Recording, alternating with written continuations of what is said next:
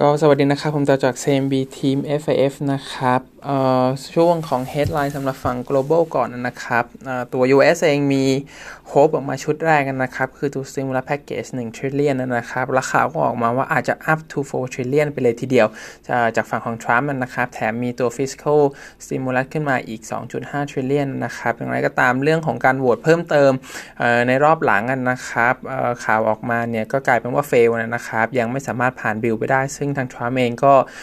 ยังดูเหมือนค่อนข้างมั่นใจเนี่ยนะครับว่าเดี๋ยวสุดท้ายมันก็น่าจะผ่านไปได้สำเร็จลุล่วงไปด้วยดีเนี่ยนะครับนี่เองก็ทำให้ตลาดฟิวเจอร์ของตัวฝั่ง US ตลาดหุ้นเองด้วยนะครับ หลังจากที่เรามี Big Cat จัมกันก่อนในช่วงปลายสัปดาห์ก่อนหน้านี้นะครับ สุดท้ายก็กลับมาปิดลดลงประมาณ 4%ก็ทำให้ตลาดในฝั่งเอเชีย ช่วงวันนี้ก็โดนpressure กลับมาอีกรอบหนึ่งนะครับอีกอันนึงเป็น headline ที่น่าสนใจก็คือเรื่องของตัวฝั่งของ Fed St. Louis นะครับออกมาพูดถึงตัวเลข unemployment ของฝั่ง US ที่อาจจะเด้งขึ้นไปถึง 30%นะครับ ซึ่งแน่นอนตัวเลขอันนี้เนี่ยมันถือว่าค่อนข้างสูงมากนะครับไม่ว่าจะเป็น short term หรืออะไรเปล่านะครับเพียงแต่ว่า structure ที่เกิดขึ้นเนี่ยมัน reflect ออกมาถึงตัวเลขของ economy ที่ไม่ดีจริงๆนะครับอาจจะทำให้เกิด income disruption ไป ไปในหลาย ๆ ที่นะครับ รวมถึงฝั่ง demand ที่จะเกิดขึ้นด้วย อีกข่าวหนึ่งมีตัวของโอลิมปิกนะครับ สุดท้ายทาง PM ของฝั่งญี่ปุ่นเองเนี่ยก็ออกมาบอกว่าน่าจะต้องถูกเลื่อนนะครับ ยังไม่ได้มีการ confirm ขนาดนั้นนะครับ เพียงแต่ว่าด้วยสถานการณ์ที่เกิดขึ้นเนี่ยผมก็คิดว่ามันก็ไม่น่าจะมีโอกาสที่จะจัดได้สักเท่าไหร่อยู่แล้วนะครับ เพราะว่าแม้ว่าจะจัดได้จริง ๆ เนี่ยแต่ว่าต้องถามว่านักกีฬาทั้งหลายจากทุกประเทศทั่วโลกเองเนี่ยซึ่งทางฝั่งยุโรปหรือฝั่ง US เองสถานการณ์กำลังพุ่งขึ้นอย่างมีนัยสำคัญจริงๆนะครับเพราะฉะนั้นโอกาสที่เขาจะออกมาจากประเทศเองก็ทำได้ค่อนข้างยากอยู่แล้วนะครับเพราะฉะนั้นตรงนี้เองน่าจะถูก price in ไปแล้วในตลาดเรื่องของการ fear ว่าจะไม่มีเรื่องของโอลิมปิกเนี่ยผมว่าน่าจะเกิดขึ้นนะครับเพียงแต่ว่า confirmation มันยังไม่ได้ออกมาค่อนข้างชัดเจน สุดท้ายเลยเนี่ยเรื่องของตัวตลาดนะครับ ก็ยังเป็นประเด็นที่สำคัญกันอยู่เรื่องของ liquidity crunch นะครับที่ก่อนหน้านี้เนี่ยก็โน้ตไปในหลายๆโน้ตแล้วเหมือนกันนะครับ แล้วก็ตัวตลาดเองก็ยังต่อรับมาในเชิงของนกาทีฟนะครับ เราเห็นการ outbreak ที่ไม่ใช่เป็นไวรัสนะครับ แต่เป็นการทำ QE ในไกลๆหรือว่าในเกินในเชิงของการช่วยเหลือของจากทางแบงก์ชาติในหลายที่ทั่วโลกกันนะครับ อย่างช่วงสุดสัปดาห์เองก็มีประกาศของไทยออกมาด้วยเหมือนกันนะครับ ที่ออกมาตรการออกมาช่วยเหลือนเรื่องของ liquidity นะครับ เรื่องนี้เป็นเหตุสำคัญนะครับ เนื่องจากว่าไม่ว่าจะเกิดจากทั้ง investor เอง หรือว่าการ pricing ของตัวตลาดเองนะครับ มันทำให้ความเสี่ยงในหลายที่เนี่ยปรับตัวสูงขึ้นนะครับ big cat ที่เด้งขึ้นไปนะครับจัมขึ้นมาเนี่ยอาจจะ off control นะหรือว่าจะลื่นสะดุดก็เป็นไปได้นะครับ เนื่องจากว่าตัวความเสี่ยงที่เกิดขึ้นในตลาดเนี่ยยังไม่ได้ปรับตัวลดลงอย่างชัดเจนซะทีเดียวนะครับ Key Indicator หลาย ๆ ตัวอย่างเช่น Wix เองก็ไม่ได้ลงมากขนาดนั้นนะครับแม้ว่าจะลงมาก็จริงเนี่ยนะครับ แต่ว่ายังไม่ได้ทำนิวโรอย่างมีนัยยะสำคัญ แล้วก็ทำให้เกิดเหมือนสัญญาณขายออกมาใน Wix นะครับ ตัวเครดิตมาเก็ตเองเออตัวแบงก์ชาติหลาย ๆ ที่ออกมาพยายามอุ้มอยู่แล้วนะครับ แต่ว่ามันก็เป็น sign ที่ออกมา confirm เหมือนกันหรือเปล่านะครับ ว่าสถานการณ์มันยังไม่ได้ดีขึ้น อันนี้ก็ต้องเป็นสิ่งที่ต้องติดตามมอนิเตอร์ต่อไปนะครับ USD ผมก็จะว่า off peak ออกมานิดนึงนะครับ แต่ว่าถ้าไม่ได้ปรับตัวลดลง concern เรื่องของการ raising cash ในจังหวะของการ redemption เนี่ย การเพิ่มเงินอย่างมีนัยสำคัญสถานะต่างๆนั่นยัง pressure down อยู่นะครับ เพราะฉะนั้นเนี่ย position trade ทั้งหลายเนี่ยผมคิดว่า market risk ยังไม่ได้ลดลงมากขนาดนั้นนะครับ การเทรดเนี่ยเป็นสำหรับ short term trader เท่านั้นนะครับ แล้วก็ถ้าเราดู volatility ที่เกิดขึ้นแบบ day to day นะครับ การสวิงขึ้น limit up limit down ของหลายๆ ตลาดใน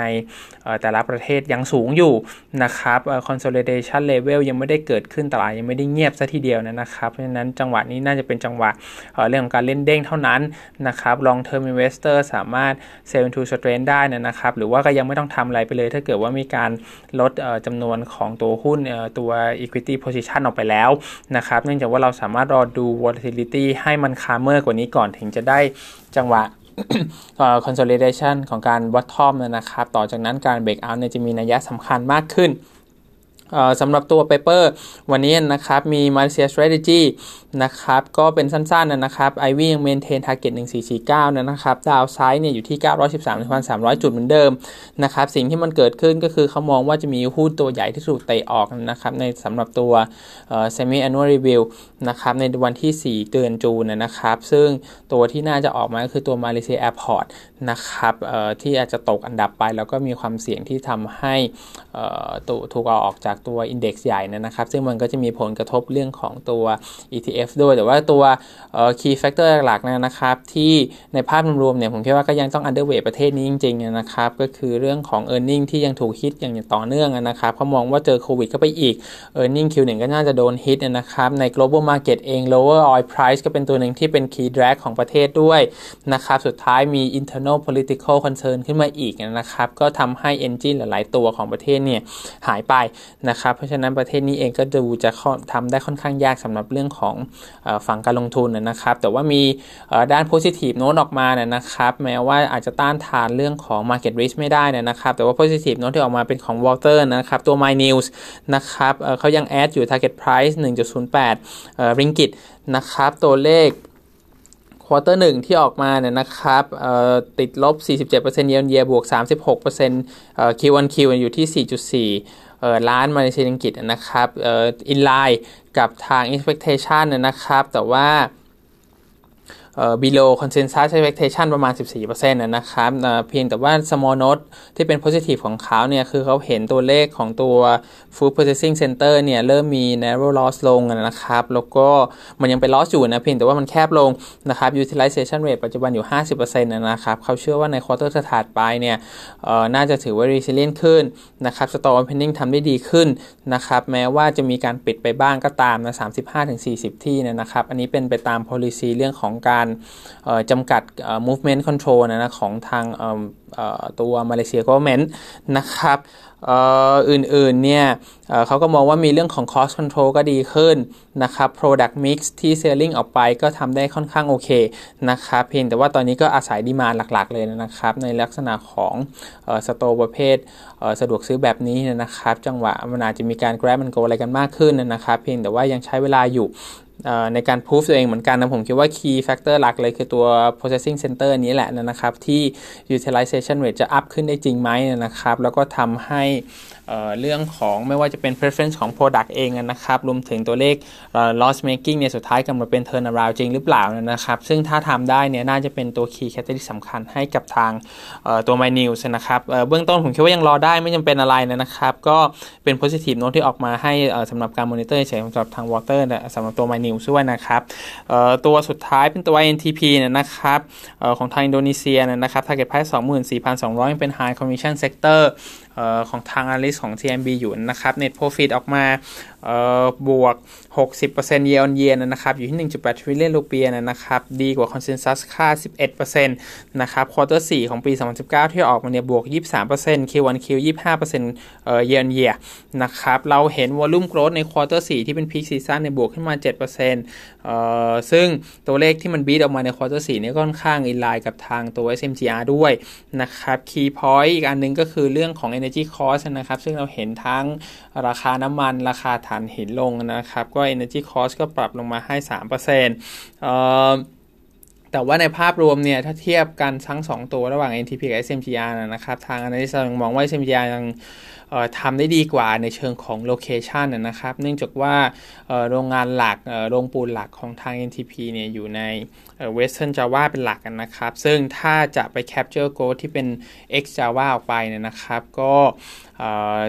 สถานที่โลเคชันเนี่ยมันไม่ diverse เท่าตัว SMGR นะครับ เพราะฉะนั้น transportation cost อื่นๆเนี่ยมันจะ operating cost มันจะเพิ่มสูงขึ้นถ้าเทียบกันนะครับ เพราะฉะนั้นเนี่ยเขาก็ยังเลือกผมว่าเขาก็ยังเลือกตัว SMGR เนี่ย เป็นตัว key หลักอยู่นะสำหรับตัว sector ที่แม้ว่าจะได้ประโยชน์ทั้งคู่นะครับ แต่ว่า by relatively แล้วเนี่ย quality เองเนี่ย SMGR น่าจะทำได้ดีกว่านะรวมถึงเรื่องของ product เองด้วยที่ SMGR มีไปซื้อแบรนด์มาแล้วก็สามารถทำแพ็กเกจถุงอะไรกันได้นะครับ ได้ Product Mix ที่หลากหลายมากขึ้น มีคนซื้อของยี่ห้ออื่นได้แต่ก็ยังเป็นของ SMGR อยู่ดีนะครับ เพราะฉะนั้นนี้ก็เป็น Key Point อันหนึ่งที่ top pick สำหรับ sector เนี่ยผมคิดว่า SMGR ยังเป็นตัว pick อยู่นะครับเพียงแต่ว่า Market Risk เหมือนเดิมยังกดดันอยู่นะครับเพราะฉะนั้นยังไม่มีความจำเป็นจะต้องเรียกเข้าไปอะไร long term story ผมคิดว่ามันอาจจะถูกเลื่อนไปได้เหมือนกันในสำหรับปีนี้นะครับแม้ว่า commitment infrastructure สำหรับ new capital เนี่ยจะยังมี commitment ที่ค่อนข้างชัดเจนจากทางรัฐบาลนะครับเพียงแต่ว่า เจอโควิด impact เข้าไปแบบนี้นะครับ priority ของการจัดการของทางรัฐบาลเนี่ยอาจจะปรับเปลี่ยนมาอยู่ในโหมดของฝั่งในเรื่องของตัว population เองนะในตัวของตัวประชาชน consumption ที่เกิดขึ้น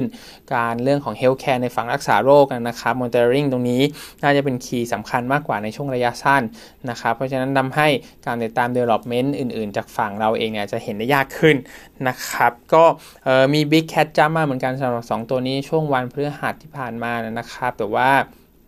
เหมือนเดิมนะครับ Market Risk ยังอยู่เอ่อถ้ายังไม่ได้มี risk off จริง ๆ ดูจากค่าเงินก็เป็นไปได้นะครับอีกตัวหนึ่งที่เป็นตัวโพสสำคัญเลยสำหรับตัว key factor ตลาดอินโดนีเซียนะครับเอ่อแม้ว่ามันอาจจะไม่ได้รีเลทกับทางตัวซีเมนต์มากนะครับเพียงแต่ว่าสำหรับตัว equity asset แล้วปัจจุบันเนี่ยยังถือว่า risk minimum ยัง high พอสมควรนะครับแล้วก็อาจจะยังหาจุดจบไม่ดีเอ่อได้สักเท่าไหร่นะก็ไม่มีความจำเป็นจะต้องรีบขนาดนั้นนะผมคิดว่ารอ consolidation phase ในเชิงของเ